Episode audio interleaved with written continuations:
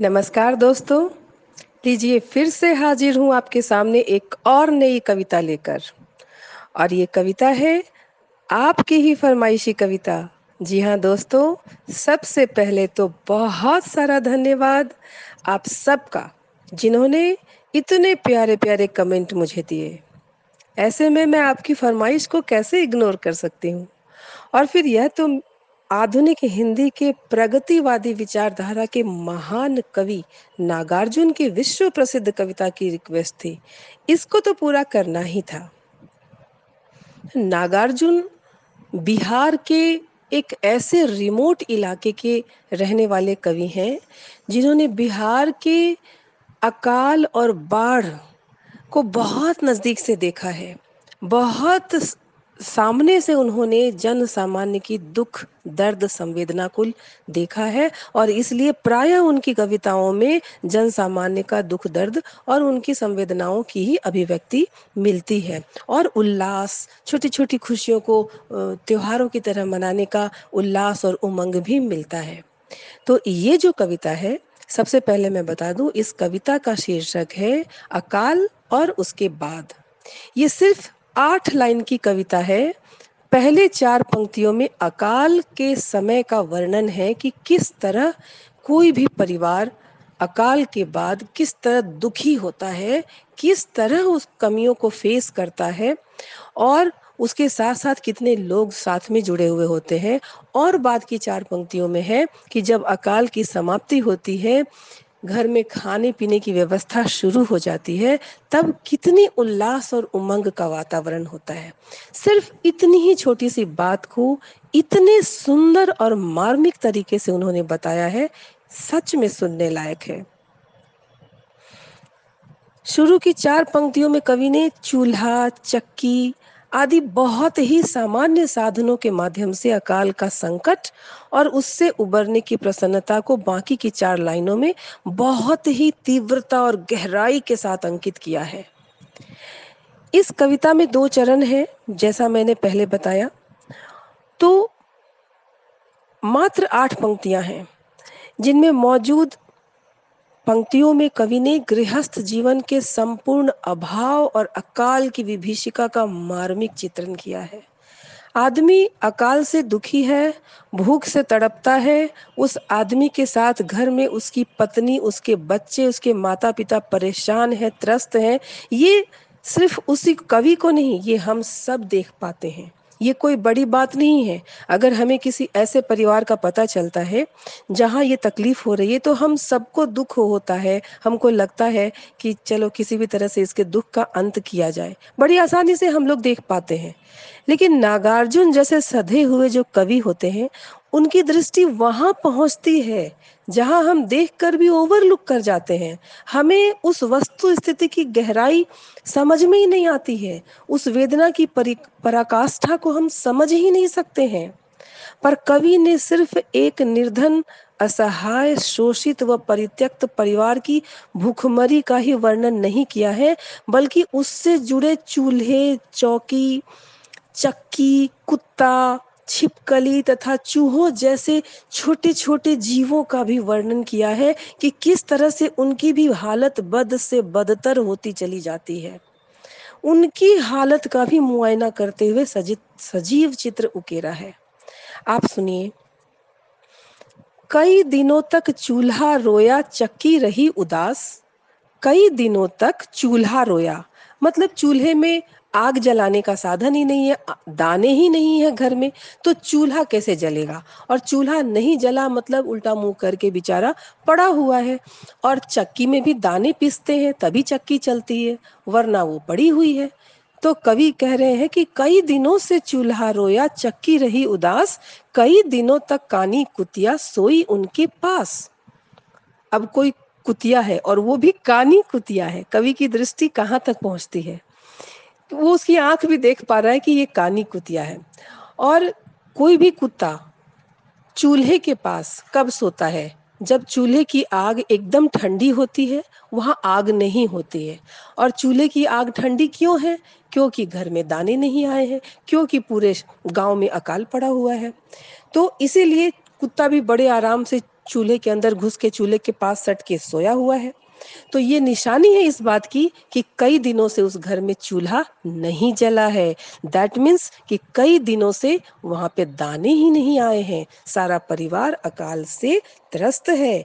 कई दिनों तक चूल्हा रोया, चक्की रही उदास। कई दिनों तक कानी कुतिया सोई उसके पास। कई दिनों तक लगी भीत पर। छिपकलियों की गश्त। कई दिनों तक चूल्हों की भी हालत रही शिकस्त। तो कई दिनों तक लगी भीत पर। भीत मतलब दीवार। तो दीवार पर छिपकलियाँ घूम रही हैं। छिपकलियों की गश्त मतलब वो घूम रही हैं इधर से उधर। दाने नहीं होने का असर इतना गहरा है कि खाना नहीं बना, घर में चूल्हा नहीं जला तो कीट पतंगे भी नहीं आए। तो कीट पतंगे नहीं आए तो छिपकली को भी आहार नहीं मिला।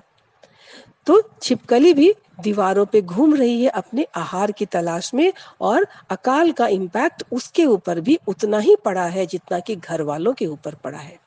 और कई दिनों तक चूहों की भी हालत रही शिकस्त। तो जब घर में ही अनाज नहीं है तो चूहे को खाने के लिए कहाँ से मिलेगा?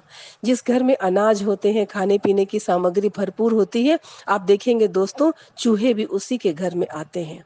कभी भी चूहे किसी ऐसे घर में नहीं जाते हैं, निर्जन घर में, जहाँ अनाज पानी कुछ भी ना रखा हुआ हो। तो कितनी सुंदरता से कवि ने अकाल की स्थिति का मुआयना करते हुए बताया है। कि वहाँ पर चूल्हा भी बंद है, चक्की भी बंद है और कुत्ता की भी हालत खराब है, छिपकलियों की भी हालत खराब है, यहाँ तक कि चूहों की भी हालत खराब है। घर के बाकी सदस्यों का तो कहना ही क्या? जब वहाँ के इतने छोटे छोटे जीवों की हालत खराब है तो अपने आप क्लियर हो जाता है कि घर के सदस्यों की हालत तो बहुत ही खराब है अकाल के कारण। अब जो दूसरा चरण है, उन चार लाइनों में घर के भीतर अनाज आ जाने पर जो अकाल की स्थिति समाप्त हो जाती है, उसका वर्णन है। इसमें कवि ने घर के मनुष्यों की खुशी के साथ साथ उसके सहारे पल रहे अनेक जीव जंतुओं के भी अघोषित आह्लाद का और खुशियाँ प्रकट करने वाले उनके शारीरिक संकेतों का हाव भावों का बड़ी ही सजीवता के साथ अंकन किया है। है तो बहुत छोटी सी बात। इस कविता को पढ़ के भी हम लोग समझ नहीं सकते हैं कि वो कहना क्या चाह रहे हैं। लेकिन जब हम ध्यान देते हैं तो पाते हैं कि छोटे छोटे जीवों की खुशियों को कितने अच्छे से कनेक्ट किया है। कवि कह रहे हैं, दाने आए घर के अंदर कई दिनों के बाद, धुआँ उठा। धुआँ उठा आँगन के ऊपर कई दिनों के बाद। गाँवों में आँगन के ऊपर धुआँ उठना बहुत साधारण सी बात है, लेकिन वो किससे जुड़ा हुआ है? वो जुड़ा हुआ है कि आपके घर में दाने हैं, खाने की वस्तु है, तभी तो आप चूल्हा जलाओगे और तब चूल्हा जलने से धुआँ उठेगा। धुआँ उठता है तो दूर दूर तक दिखता है। तो कवि कह रहे हैं कि दाने आए घर के अंदर।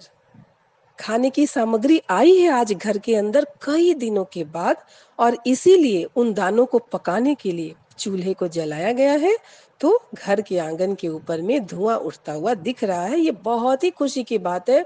उस धुआँ को देखकर सिर्फ़ घर के बच्चे ही नहीं, आसपास के जितने भी जीव, जंतु और पड़ोसी हैं, सबको पता चल जाता है कि आज इनके घर में कहीं ना कहीं से दानों का जुगाड़ हुआ है और जिसके चलते भी धुआँ उठ रहा है। चूल्हे में आग जलाई गई है दाने पकाने के लिए। तो ऐसा सुनकर, ऐसा महसूस करके समझ के क्या हुआ?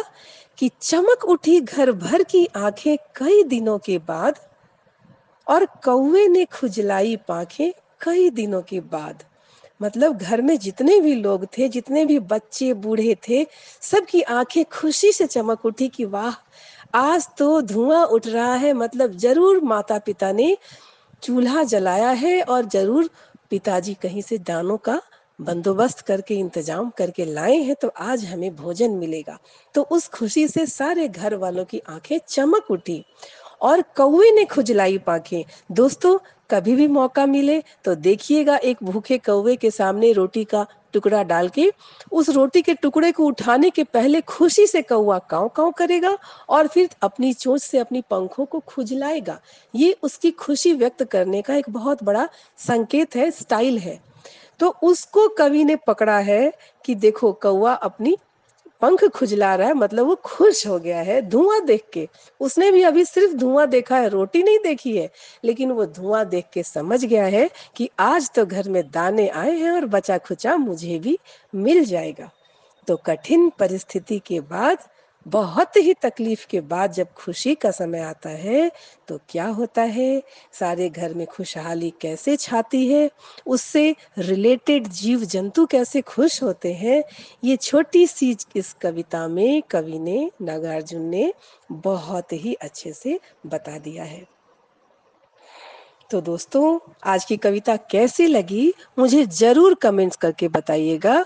और इस पहली फरमाइश से मुझे अपने श्रोताओं के एक खास वर्ग की पसंद पता चली। मैं आगे भी आपकी पसंद को ध्यान में रखते हुए टॉपिक का चुनाव ज़रूर करूँगी, इसका मैं प्रॉमिस करती हूँ। परंतु अन्य श्रोताओं से भी मेरा अनुरोध है कि अपनी पसंद से मुझे ज़रूर ज़रूर अवगत कराएँ। मैं ज़रूर प्रयास करूँगी कि आप सबों का फेवरेट टॉपिक आपके सामने अपने शब्दों में और अपनी स्टाइल में लाऊं। और ऐसे में यह चैनल विविध रंगों में सजा हुआ इंद्रधनुष बनकर और भी निखरेगा। Bye bye